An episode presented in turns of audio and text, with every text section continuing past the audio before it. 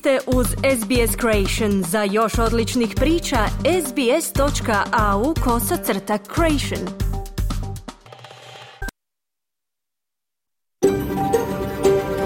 SBS, a world of difference. You're with SBS Croatian on mobile, online and on radio. Vi ste uz SBS Creation na svojim mobilnim uređajima na internetu i radio.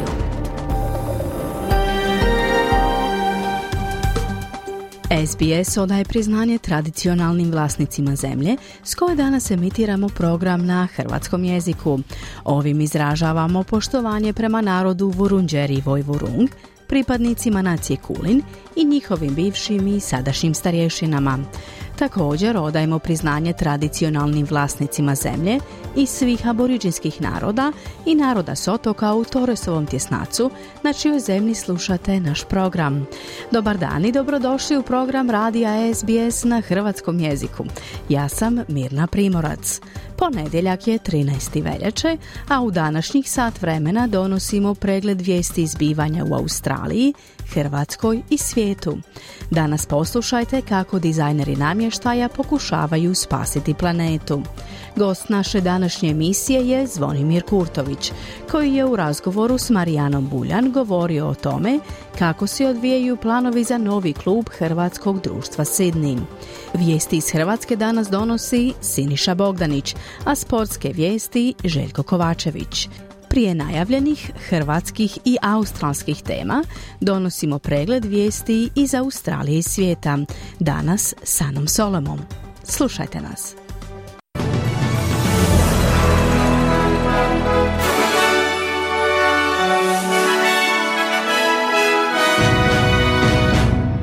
Današnjim vijestima poslušajte, broj žrtava u potresima u Turskoj i Siriji se nastavlja povećavati.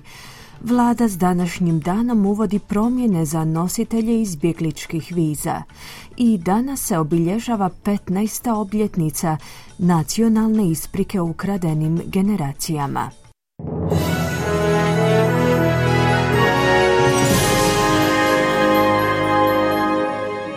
Slušate vijesti radija SBS. Ja sam Ana Solomon. Započinjemo vijestima iz svijeta. Iz humanitarnih skupina koje djeluju na području Turske i Sirije su upozorili da će oporavak od potresa koji je pogodio ta područja biti dug i izazovan. Stručnjaci kažu da će širok raspon kratkoročnih i dugoročnih potreba zahtijevati donaciju mjesecima pa čak i godinama koje slijede nakon završetka misija spašavanja i oporavka preživjeli u potresu iskazuju sve veću frustraciju tempom dosadašnjih spasilačkih napora. Ukupan broj smrtnih slučajeva u obiju zemalja je premašio 33 tisuće uz pretpostavku da će se taj broj i dalje povećavati. Stručnjaci iz Ujedinjenih naroda očekuju da će se ta brojka udvostručiti. Martin Griffiths, čelnik odjela za pružanje humanitarne pomoći pri UN-u je opisao nedavni potres kao najgori događaj u regiji u posljednjih stotinu godina. More than a hundred countries have sent first responders to help rescuing people who've been under the rubble. But we're going to need more than that. Više od sto zemalja je poslalo hitnu pomoć kako bi pomogli u spašavanju ljudi iz ruševina, ali treba ćemo više od toga jer sljedeća faza ove tragedije je zbrinjavanje ljudi koji su izgubili svoje domove, čija djeca nemaju školu u koju bi išli, te ljudi koji nemaju hrane i novca, odnosno ljudi koji ovise o velikodušnosti turskog naroda i tamošnje vlade, kao i međunarodne zajednice, poručio je Griffiths. U nekim područjima vreće s tijelima su položene na ulicama i tamošnji stanovnici nose maske kako bi se zaštitili od smrada truleži,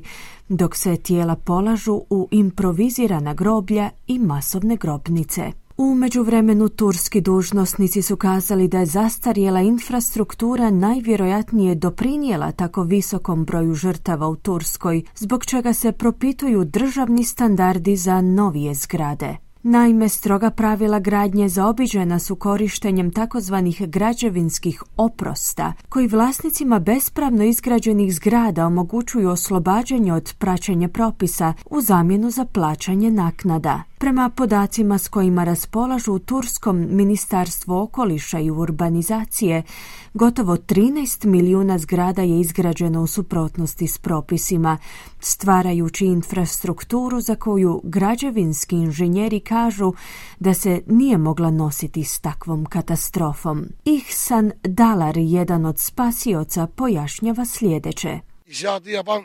firma beton. Građevinske tvrtke su unutra bacale betonske komade i pepe od ugljena. To je jedna gomila pjeska. Te izgradnje nije nadzirala država i puno ljudi je smrtno stradalo kao posljedica takvog djelovanja, zaključuje Dalar. Slušate vijesti radije SBS, nastavljamo vijestima iz zemlje. Od danas vlada omogućava nositeljima privremene zaštitne vize i vize za sigurno utočište pravo podnošenja zahtjeva za trajnu vizu za rješavanje statusa. Ministar useljavanja Andrew Giles kaže da su ovi specifični vlasnici viza prošli deset godina neizvjesnosti i da se vlada hvata u koštac s neizvjesnim razdobljem čekanja na odluku ili rješavanja statusa. Ova se obaveza odnosi samo na osobe koje su ušle u Australiju, prije početka operacije zaštite granica koju vode australske obrambene snage, a čiji je cilj zaustaviti pomorske dolaske tražitelja azila u Australiju. Osobe kojima je odobrena viza za trajno rješavanje statusa imat će ista prava i beneficije kao i svi drugi stanovnici koji posjeduju stalnu boravišnu dozvolu. Ministrica unutarnjih poslova Claire O'Neill kaže da će se od onih kod kojih je utvrđeno da nemaju temelja za ostvarivanje zaštite te koji ne čekaju na ishod revizije očekivati da napuste Australiju. Posljednja tablica rezultata o zastupljenosti žena u medijima pokazuje da su žene u toj industriji nedovoljno zastupljene i kao citirani izvori i kao autorice. Rezultati pokazuju da su žene činile 30% izvora citiranih u vijestima, što je napredak u odnosu na tablicu rezultata iz 2016. godine. No zagovornici poput novinarke Catherine Fox žele bržu akciju za ispravljanje rodne neravnopravnosti kako bi se osigurala izjednačena zastupljenost među spolovima. It's an interesting one, but I think once you start to um, identify and address bias, you can sometimes find that other forms. To je zanimljivo, ali mislim da kada jednom počnete prepoznavati i rješavati pristranosti, ponekad ćete otkriti da će i drugi oblici pristranosti također početi nestajati, zaključila je Fox. Danas se obilježava 15. obljetnica nacionalne isprike ukradenim generacijama. Obljetnica upućivanja nacionalne isprike je dan kojim se obilježava događaj iz 2008. u kojemu se bivši premijer Kevin Rudd službeno ispričao australskim starosjediocima i onima čiji su životi uništeni prošlim vladinim politikama prisilnog odvođenja djece i prisilne asimilacije. Prime Minister of Australia I am sorry. On behalf of the government of Australia, I am sorry.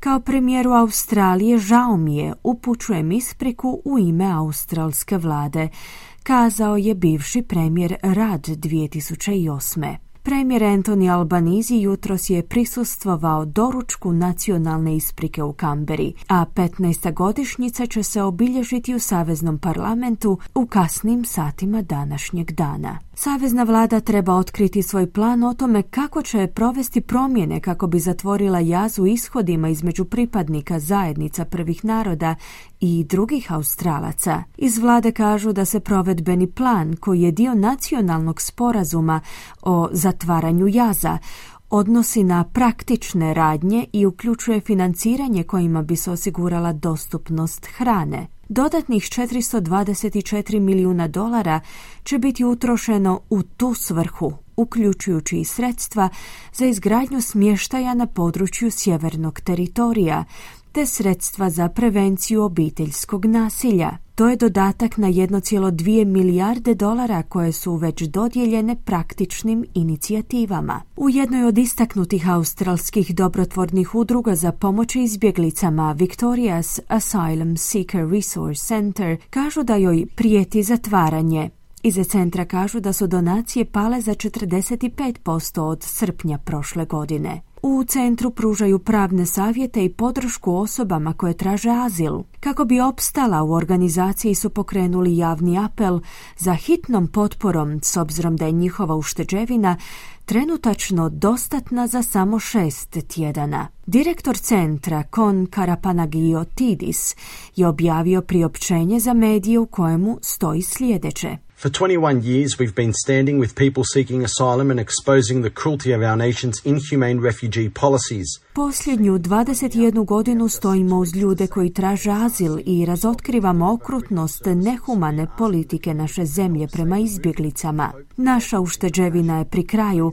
Imamo samo šest tjedana da spasimo ovu organizaciju od prestanka pružanja ključnih usluga. Tražimo od zajednice da pomogne spasiti pokret nade, dobrodošlice i suosjećanja.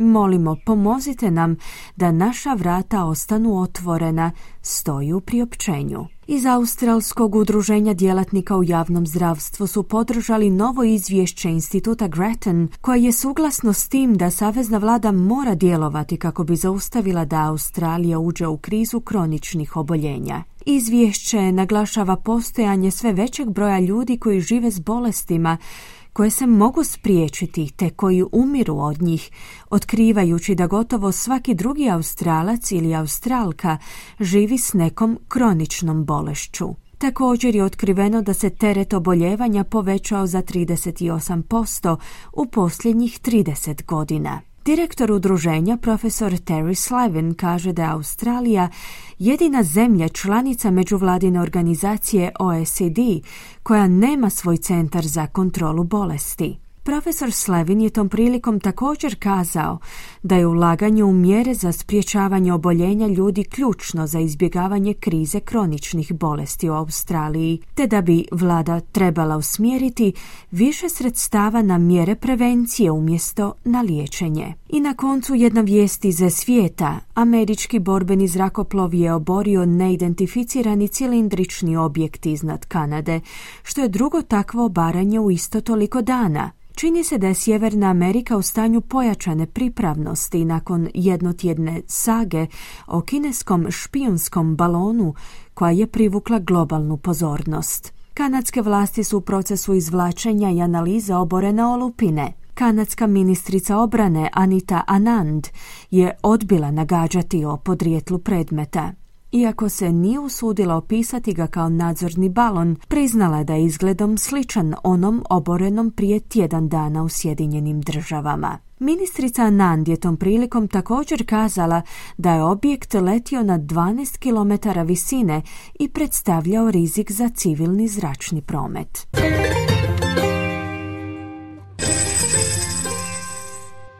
Danas jedan australski dolar vrijedi 0,69 američkih dolara, 0,65 eura te 0,57 britanskih funti. I na koncu kakvo nas vrijeme očekuje tijekom današnjeg dana u većim gradovima Australije. Perth sunčano uz najvišu dnevnu temperaturu do 36 stupnjeva Celzija. Adelaide djelomična na oblaka i 25 stupnjeva. Melbourne oblačno 19. Hobart djelomična na oblaka te 22 stupnja. Kambera mogući pljuskovi 24. Sidney manji pljuskovi u kasno poslijepodne uz 25 stupnjeva. Brisbane manji pljuskovi 32 i na posljedku Darwin gdje će prevladavati pljuskovi te mogućnost razvoja olujnog nevremena uz najvišu dnevnu temperaturu do 31 stupanj Celzijev. Slušali ste vijesti radija SBS. Za više vijesti posjetite SBS News.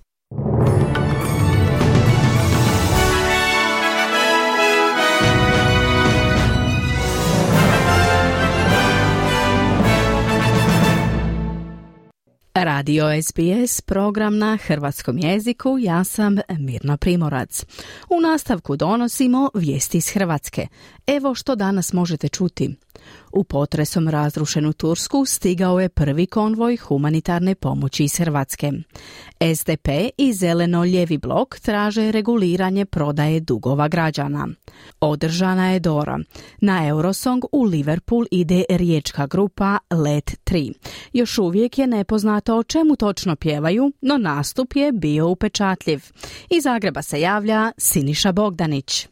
Prvi konvoj humanitarne pomoći iz Hrvatske stigao je sigurno u Tursku. Hrana, šatori, kreveti, vreće za spavanje, deke, grijalice, medicinska i sanitetska oprema vojnim će zrakoplovima biti prevezeni iz zračne luke u Ankari u Adanu, odakle će se u skladu s potrebama distribuirati u potresom zahvaćena mjesta u Turskoj. Primo predaj opreme nazočio je veleposlanik Republike Hrvatske u Ankari Hrvoje Cvitanović. Na terenu su, kaže i hrvatski spasilački timovi. Evo što je kazao za javnu televiziju. Trenutno na terenu imamo tim za urban traganje i spašavanje koji se sastoji od 44 osobe, 13 vozila i 5 teških vozila. Sa njima je također i 7 potražnih pasa kao i njihovi vodiči. Do kada će ostati u ovom trenutku ne raspolažem tom informacijom. A naš tim je u, u, sigurnoj zoni, kako sigurnosna procjena u, u tom dijelu gdje naš tim radi je u redu i naš tim do sada nije imao nekih većih poteškoća što se tiče sigurnosne prirode. Saborski zastupnici zeleno-lijevog bloka sazvali su novinare kako bi progovorili o tržištu dugovima i agencijama za naplatu potraživanja. Najavili su da će u saborsku proceduru uputiti prijedlog zakona koji bi prema njihovu mišljenju trebao riješiti veliki problem trgovanja dugovima i zaštite potrošača. Peđa Grbin iz SDP-a i Sandra Benčić iz Možemo kažu da bi država trebala aktivno kontrolirati kredite potrošačke, ali i stambene. Ne samo sa strane onih koji su ih uzeli, već prije svega sa strane onih koji su ih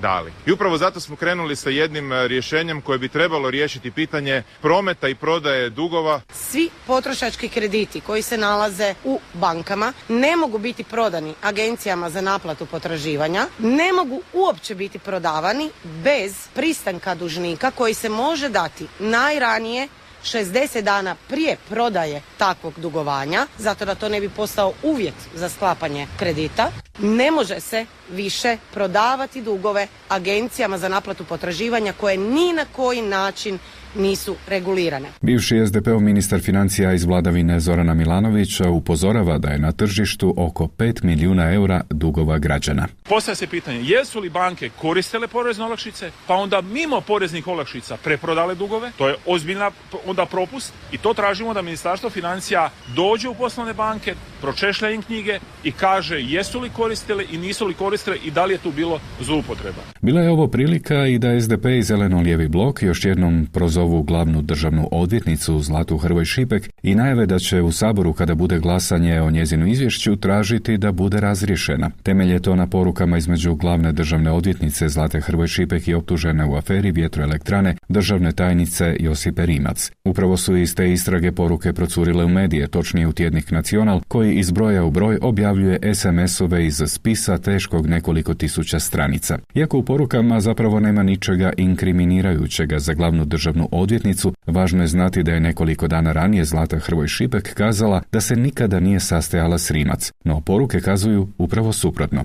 Peđa Grbin i Sandra Benčić. Pozivam sve političke stranke u Hrvatskom saboru kojima je do zaštite javnog interesa da nam se pridruže i da svi zajedno potpišemo taj prijedlog zaključka i predamo. Dva puta je glavna državna odvjetnica došla pred odbor u Saboru, pred plenarnu sjednicu i nije govorila istinu.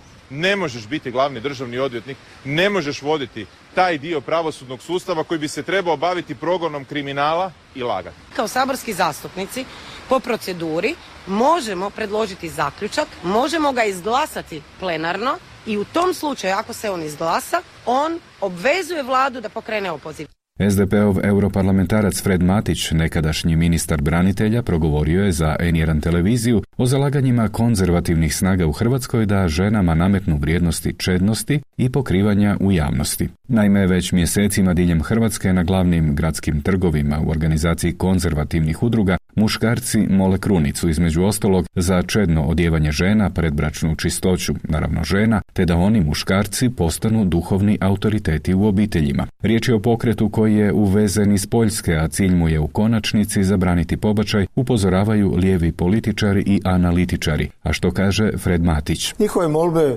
su na, početak, na početku izgledaju vrlo banalne, znate ono kako se žene odjevaju čedno ovo, što će skuhati žena za ručak ili ne, a iza toga se krije nekakva opasna agenda. Imali smo to i prije nekoliko godina, e, bilo je to dosta smiješno, prihvatili smo to sa e, dozom i humora i na kraju su te stvari ušle u Ustav. Tako je, mogu povući paralelu, jel, s obzirom na ono što sam ja radio prije deseta godina, sada već skoro deset godina, e, prosvjed branitelja doživljavali smo kao kamilicu, znate, ono to, ja, to su naši branitelji, to su naši spasitelji, a onda kad su građanima ruhnuli plinske boce pod nos, onda smo shvatili da su to teroristi i prozvali šatorašima. Meni je žao da e, te ljude zovemo klečavcima, ali ti klečavci ili ljudi koji svake prve subote E, mole na glavnom Zagrebačkom trgu, ne mole za to da se Hrvatska spasi od lopovluka HDZ-a, da nam se vrati INA, neke plemenite stvari. Toliko o ovom novom valu konzervativne revolucije. Mama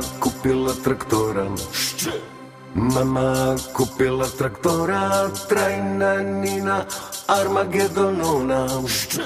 No, iako smo to ostavili kao zadnju, najmanje važnu vijest, činjenica je da je zapravo glavna vijest ovoga vikenda i za nas u Hrvatskoj, barem prema broju objavljenih vijesti i komentara na društvenim mrežama, izbor hrvatske pjesme za Eurosong koji se ove godine održava u Liverpoolu. Let 3 pobjednik je Dore 2023. koja se ove godine također kao i svih prethodnih godina održala u Opatiji. Njihova pjesma Mama Šč pobjedila je s brojem glasova stručnog žirija te gledatelja i slušatelja Hrvatske radiotelevizije televizije, a bila je prva i po glasovima žirija i po glasovima publike, osvojila je ukupno 279 bodova. Što se ovog neukrotivog riječkog benda tiče, spektakl je počeo tjednima ranije nizom objava na društvenim mrežama, a da misle ozbiljno pokazali su i uoči same Dore. Naime, do crvenog tepiha dovezli su se na pravom pravcatom zelenom traktoru. Na njemu je svjetlima bilo ispisano šč.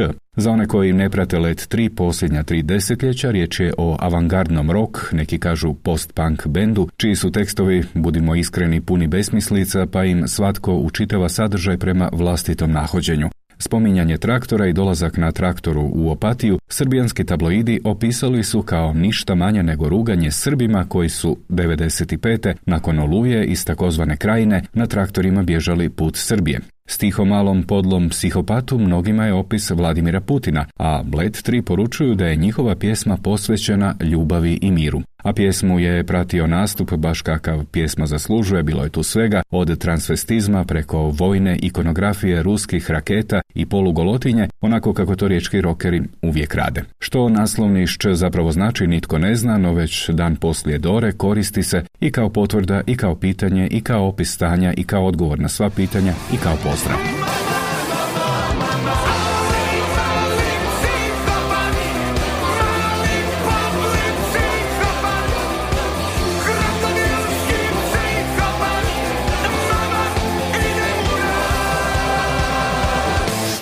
Toliko za danas iz Zagreba za SBS Siniša Bogdanić. Šč. Hvala Siniši. Okrećemo se sada sportskim temama. Dinamo je lako dobio Istru u susretu 21. kola HNL-a. Rijeka s trenerom Jakirovićem sve bolja. Osijek do boda sa Slavem Belupom, a Hajduk konačno u pravom svjetlu. Javlja Željko Kovačević.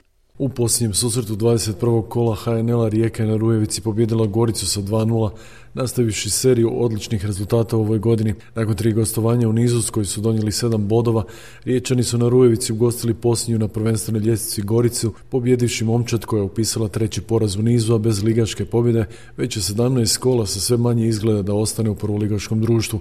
Domaćin je dominirao u prvom poluvremenu, no bez završnice u 50. minuti u kazanom prostoru došlo do sudara Filipa Mrzljaka i Frigana, što je sudac Patrik Kolarić prepoznao kao kazani udarac. Antonio Marin je bio siguran u završnicu završnici susreta.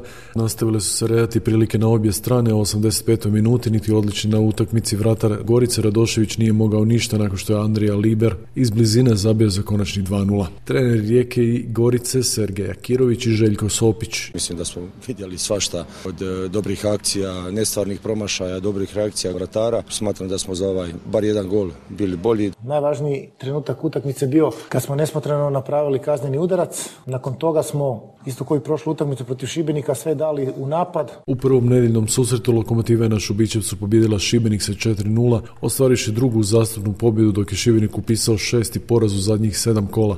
Gosti su poveli u 26. minuti golom Sandra Kulenovića njegovim sedmim pogodkom ove sezone. Samo tri minute kasnije već je bilo 2-0. Vladimir Bubanja nadskočio je domaću obranu i glavom pogodio za uvjerljivo vodstvo Lokosa. Šibenik je u nastavku zaigrao bolje, no tomu nije pomoglo da ne primi još dva gola. Kada se činilo kako bi domaćin mogao vratiti neizvjesnost u susret, Lokomotiva je zabila i treći gol, a strelac je bio Silvio Goričanin u 77. minuti iz dotada jedine gostujuće prilike u drugom poluvremenu. Nakon brze kontre utakmicu je zaključio Albanac Indri Tuci. Na ljestvici vodi Dinamo sa 49 bodova i susretom manje, Hajduk je drugi sa 41 bodom, dok je Osijek treći sa 35 bodova, Lokomotiva je sedma sa 25 bodova, koliko ima i Rijeka na osmom mjestu, Šibenik je deveti sa 16, a na začelju je Gorica sa 9 bodova. Nogometaši Osijeka i Slaven Belupa utakmicu su vršili bez golova, te su oba sastava ostali na svojim dosadašnjim pozicijama. Osijek je nakon poraza kod Lokomotive u prošlom kolu uhvatio samo bod, dok je klub iz Koprivnice remizirao treći put u zadnja četiri prvenstvena susreta. Osijek je bio nemoćan svojim pokušajima, Slaven se orijentirao na obranu. Treneri Rene Poms Osijeka i Zoran Zekić Slaven Belupa. They were very strong in defense. They didn't give us a lot of spaces, a lot of chances. Mislim da je moja momčad taktički odradila zaista sve što smo ispred njih postavili. U prvom subotnjem susretu nogometaši Hajduka savladali su gostima Varaždin sa 4-1. Spličani su u završnici imali igrača više. Hajduk je poveo golom Darija Melnjaka u 74. minuti. Izjednačio je Fran Brodić 4 minute kasnije, ali je domaćin od 55. minute imao igrača manje nakon grubog starta Agona Elezija. Utakmica je odlučena u završnici Marko Livaju u 77. minuti dao pogodak za 2-1, a 18-godišnji Rokas Pukštas u 79. za 3-1, smjestivši volem loptu u gol. Isti igrač zaključuje utakmicu u 91. minuti. Treneri Varaždina Mario Kovačević i Hajduka Ivan Leko. Sve te neke bitne stvari koje su danas desile bitne ovaj, se prelomile na stranu Hajduka. Dvije ekipe koje igraju nogomet, koje žele rezultat raditi sa pozitivnim stavom, sa boljom igrom, čak i poslije isključenja. Utakmica je bila u Alpariju. U prvoj utakmici 21. kola HNL-a Dinamo je kao domaćin na stadionu u Maksimiru savladao Istru s 1-0. Strelac jedinog gola bio je Stefan Ristovski u 37. minuti. Odri su imali kazneni udarac iz nepostojećeg faula, ali je Drmić pogodio vratnicu. Hrvatska tenisačica Petra Martić nije uspjela doći do trećeg naslova u karijeri nakon što je poražena u finalu VTA turnira u austrijskom Lincu od 44. igračice svijeta Ruskinje Anastazije Potapove 3-6-1-6 za 80 minuta igre. Martić je tako ostala na dva naslova, Istanbul 2019. i Luzan prošle godine. Šporski pozdrav iz Hrvatske za SBS radio Željko Kovačević. Hvala Željku. Ovime smo zaokružili vrijeme posvećeno vijestima u današnjem programu.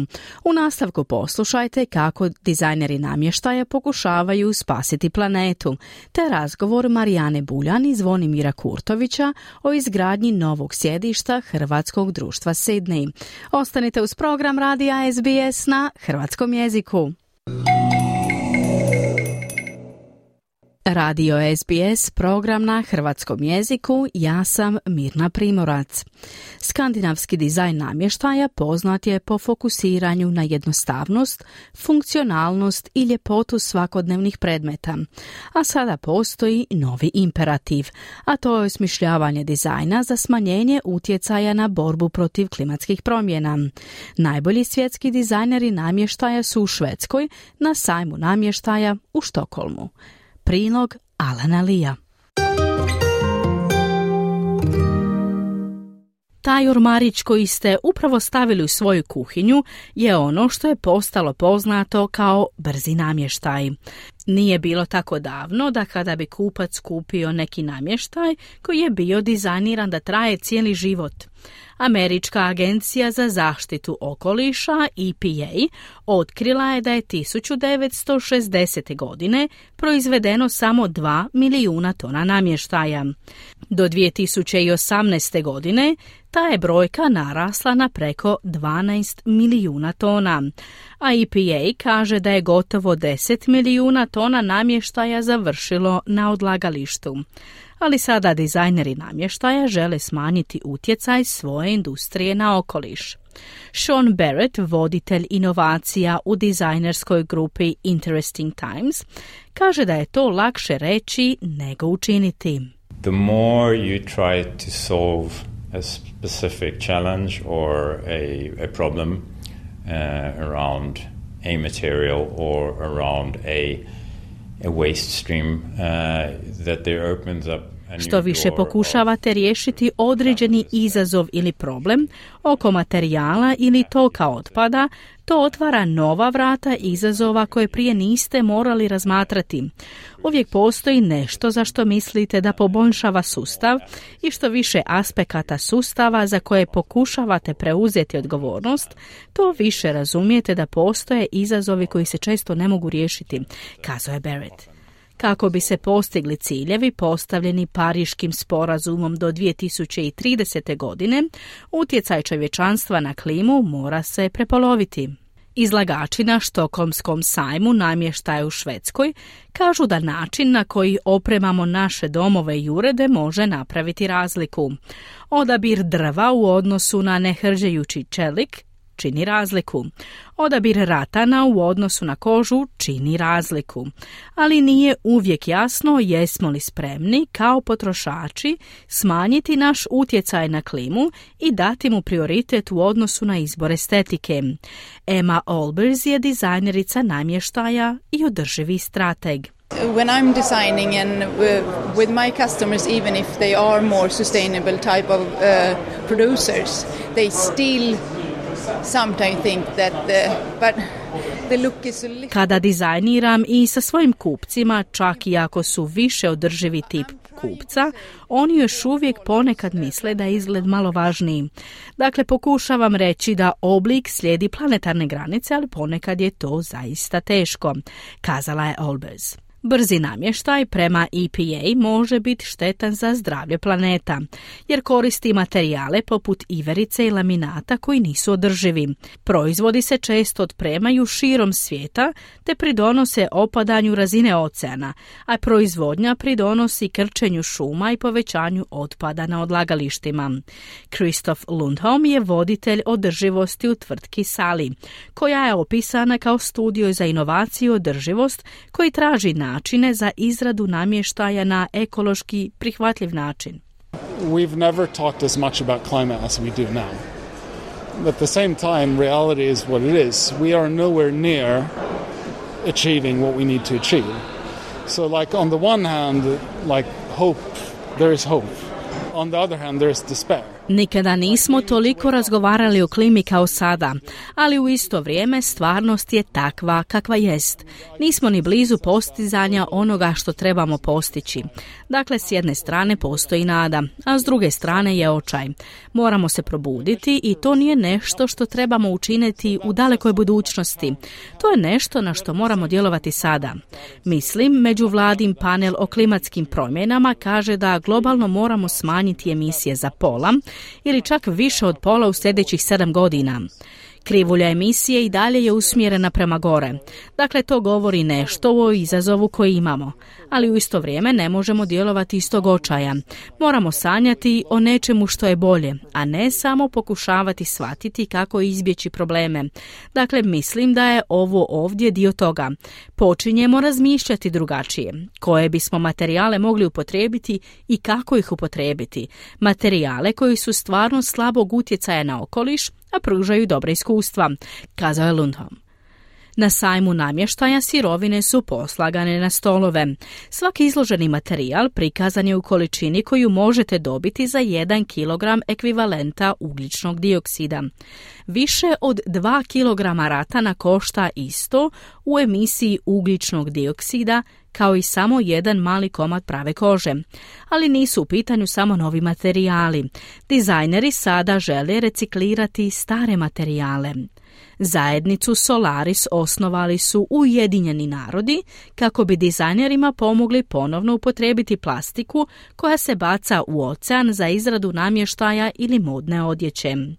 Zhao Liu, osnivač zajednice Solaris, kaže da platforma sada pokušava reciklirati otpad prije nego što završi u oceanu, surađujući izravno s brendovima kako bi pronašli rješenja za ponovnu upotrebu njihovog otpada.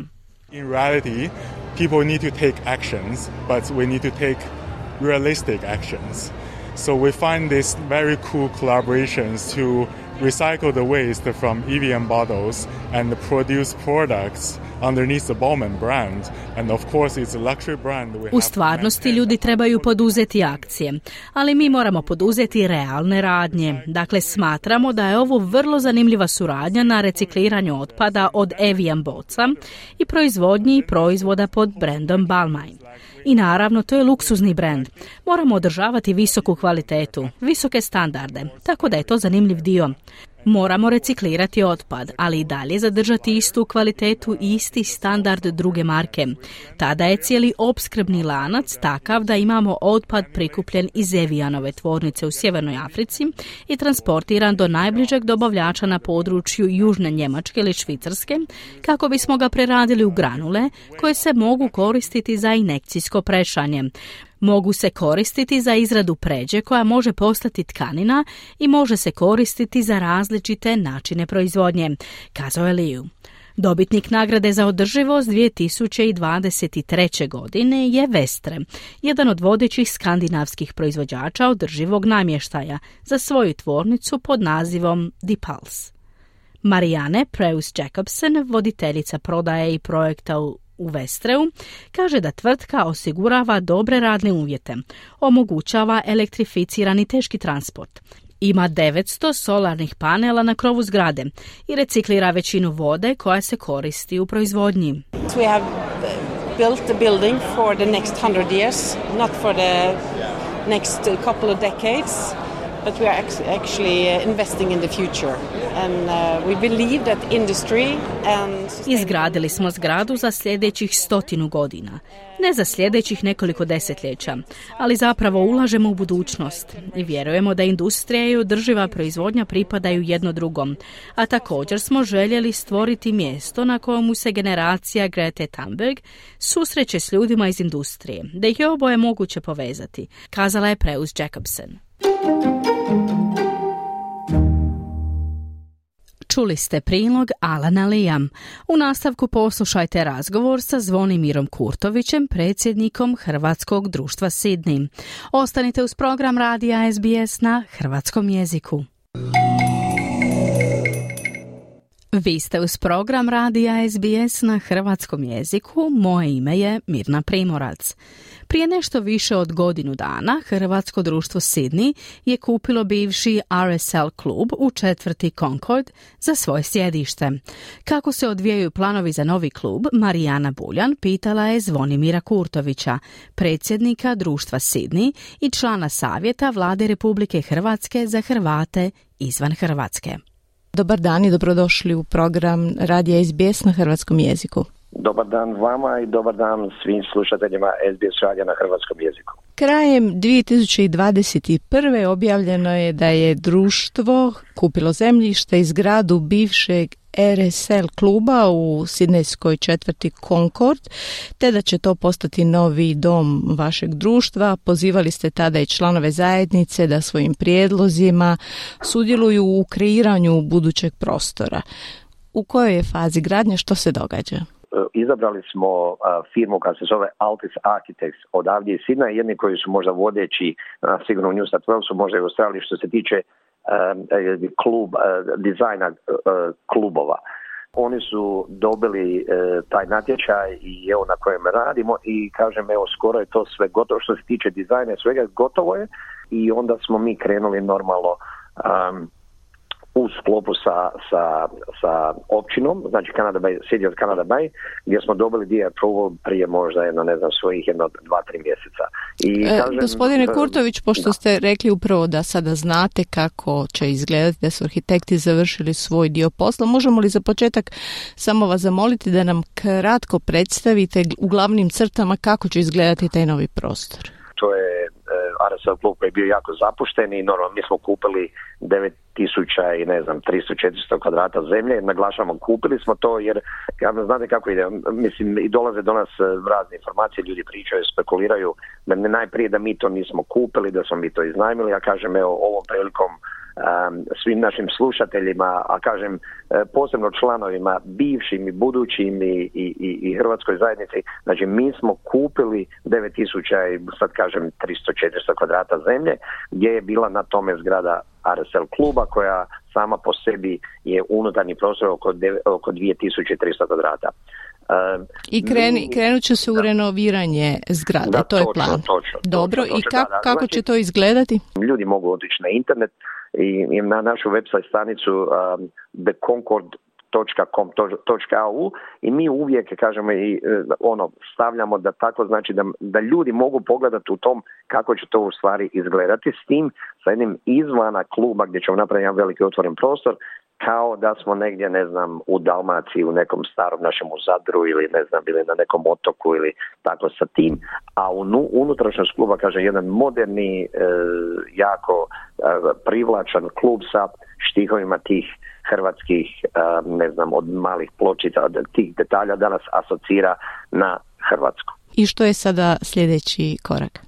Evo, sljedeći korak, išli smo na jedan expansion index, znači tražili smo firme koje bi pristupile uh, izvođenju toga. I javilo se, ta expression interest bilo nešto 20 i nešto firmi koje su se javile, koje su bile voljne znači staviti cijenu, a onda mi imali smo profesional tim gdje smo odlučili, znači od njih 20 došlo jedno 10, smo imali intervjue i onda smo došli na to jedno pet firmi koje izvode, znači koje izvode te građevinske radove, a posebno koji su specijalno za izvedbu klubova. Mi smo, znači, sada i ja sve ne nabrajam, to su sve firme koje imaju svoje ime, koje znaju što rade, evo mi smo sad u tom procesu i postali smo im od tih pet, mi smo im poslali van, a, znači poslali smo im tenda te planove gdje bi mi to trebali, e, ne znam, e, do negdje ne znam sad točno kaže nema ni sve tebe datum točno do kad bi mi trebali dobiti te cijene i onda bi se pristupilo i uzeti najbolju ponudu i, i najboljeg znači izvođača i onda bi negdje mi planiramo da bi to krenulo negdje početak četvrtog mjeseca da bi se neki radovi počeli izvoditi. Tako da u užem izboru ste rekli da je sada pet e, tvrtki, još će se čekati njihove ponude i to sve. Možete li nam u ovom trenutku otkriti je li bilo među onima koji su nudili e, svoje radove, usluge e, i hrvatski tvrtki? Da, vidite, nije još, jer znači ove project management company i znači ove firme koje se bave tim izvođenjem, ne, nažalost nije, jer normalno poznavajući tržište Sidne, mi nemamo tako nekog da, da, da se bavi baš s ali ovi svi podizvođači i evo ja bi ovom prilikom zamolio i, i obratio se uh, normalno široj hrvatskoj zajednici gdje smo mi apeliramo i, i tražimo, znači svi oni ljudi koji su voljni da bi oni ne kažemo pomogli u stvari mi kažemo i što smo objavili prije tražimo ljude znači koji bi voljni pomoć nama kao klubu znači sve će ići kroz, kroz ide sve kroz bildera, znači ide sve kroz njih, Bilder će dobiti svoje cijene, znači imamo već eh, par naših ljudi i već smo uh, obavili neke razgovore koji su nam voljni pomoći. Znači, bit će tri cijene. Kod bildera naš čovjek će dati cijenu koji je voljan pomoć, znači da nema neku, um, ako vi rade, ne znam, sa nekim zaradom, ne znam, 5 ili 10%, na, neke ne, imamo ih, kažem, već, uh, nećemo ih sad imenovati, o, koji su se obratili i javili i s njima smo obavili razgovore. Znači, ako oni nam mogu dati cijenu koji će biti puno jeftiniji, i da, pomognu nama kao nama, da pomognu klubu i mi bi uz zahvalu za to, znači mi ćemo napraviti unutrašnjosti kluba, napravit ćemo ogroman jedan zid na kojem će svi ti ljudi koji su, kažem, firme koje su donirale, pomogle, bit će ostane zapisano na, na tom zidu. Znači, gospodine Kurtoviću, dolazi do jedne promjene modela u usporedbi kako su se nekada gradili e, klubovi Hrvatske zajednice u Australiji gotovo isključivo dobrovoljnim radom, prilozima. Sada će ipak e, biti e, plaćen taj rad, ali se očekuje da ponuđači daju povoljnu cijenu. Točno, jer vidite, ta vremena su prošla, kažem, vraćamo se unazad, naši ljudi su, ja uvijek to kažem i ovdje i kad odem u tim svojim krugovima i u Hrvatskoj, e, kažem da što, što su napravili Hrvati u Australiji, da je to jedno sigurno čudo. Od, rekao sam, od, od evo recimo od ovog društva koje je nastalo 51. godine do svih ovih ostalih društva, do katoličkih centara, do nogometnih klubova, do ne znam, i radili su to svojim dobrovoljnim radom i odricanjima, a kažem sada smo došli u tu fazu da više to niti se može, a, a, a, a i ne treba. I onda smo pristupili sigurno jednom profesionalnom jednom odnosu, a kažem evo mi smo taj stari naš klub koji je bio, mi smo to dobro unovčili i kažem i, i imamo, ali e, mi moramo isto jako biti oprezni e, kao uprava jer mi zastupamo članstvo, da znači mi to sve ne možemo ni potrošiti, a jer nama je cilj da znači nam i ostane nešto novaca i da se kupi jedan um, investment koji bi nam osigurao znači e, neki dodatan kapital e, u, u sklopu kluba, ali vjerujte mi da e, takvi su odjeci, na što je nama u cilju, nama je u cilju da mi predstavimo s ovim klubom, da mi imamo jedno centralno mjesto i da mi kažemo, jer smo u jednom reprezentativnom dijelu Sidneja i da mi kažemo našim prijateljima koji znači nisu Hrvati da se predstavimo nakon svjetlu kao što jesmo i da oni vide što smo, kako smo i gdje smo i da, i da mi približimo tu, kažem, nas i tu Hrvatsku kroz od, od hrane do kulture do, do tog svega da približimo i njima. Na taj način znači da bi mi privukli znači sve ove druge ljude i kulture i nacije kojih ovdje ima jako puno da dođu, da se osjećaju dobro da jer smo mi jako gostoljubni narod da budu s nama, da vide odakle dolazimo i da bi to dru, taj klub to društvo da bude profitabilno da bi onda na osnovu toga možemo pomoći e, našim i hrvatskom školama, jeziku, e, e, učilištu, e, folkloru, nogometu i znači svim tim drugim crkvama i svim tim drugim organizacijama. Ako početkom travnja bi počeli no, e, radovi, kada očekujete da bi mogli biti gotovi? to je jako dobro pitanje. A vidite, mi Nama je u cilju to napraviti e, što prije, sigurno. I sad mi, e, kažem, jako je delikatno sad i govoriti o tome i opasno sad točan datum. Mi, nama je neki cilj, e, kažem, mi bi htjeli da, da bi to završili možda do kraja ove godine ili ne znam, rani početak iduće godine. Gospodine Kurtoviću, hvala vam lijepa na ovim informacijama i čućemo se još kako radovi budu odmicali.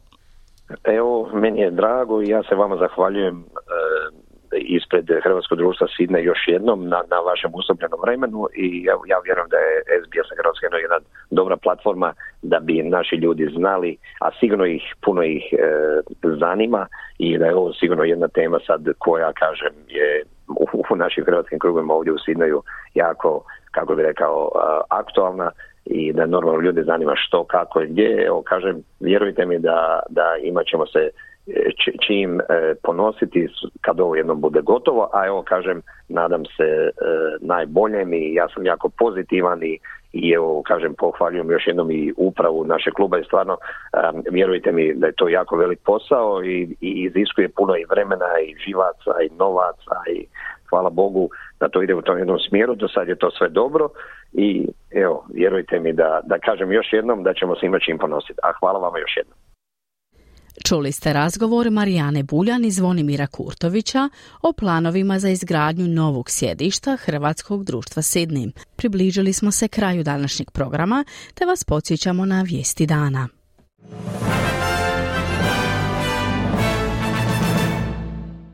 Broj žrtava u potresima u Turskoj i Siriji se nastavlja povećavati.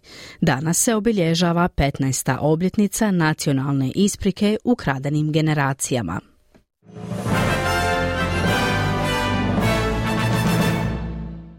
A prije nego što se oprostimo od vas za danas, poslušajte oglas za radno mjesto producenta u našem uredništvu. Uredništvo programa Radija SBS na hrvatskom jeziku objavljuje natječaj za radno mjesto producenta s povremenim angažmanom. Tražimo osobu koja ima izvrsno znanje hrvatskog i engleskog jezika, te koja ima vještine i iskustva potrebna za radijsko i digitalno novinarstvo.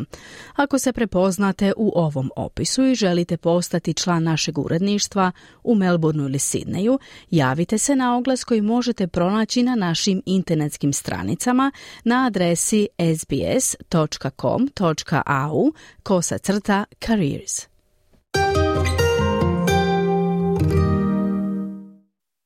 Danas UNESCO obilježava Svjetski dan radija kao sjećanje na 13. veljače 1946. godine kada je prvi put emitiran radijski program Radija UN.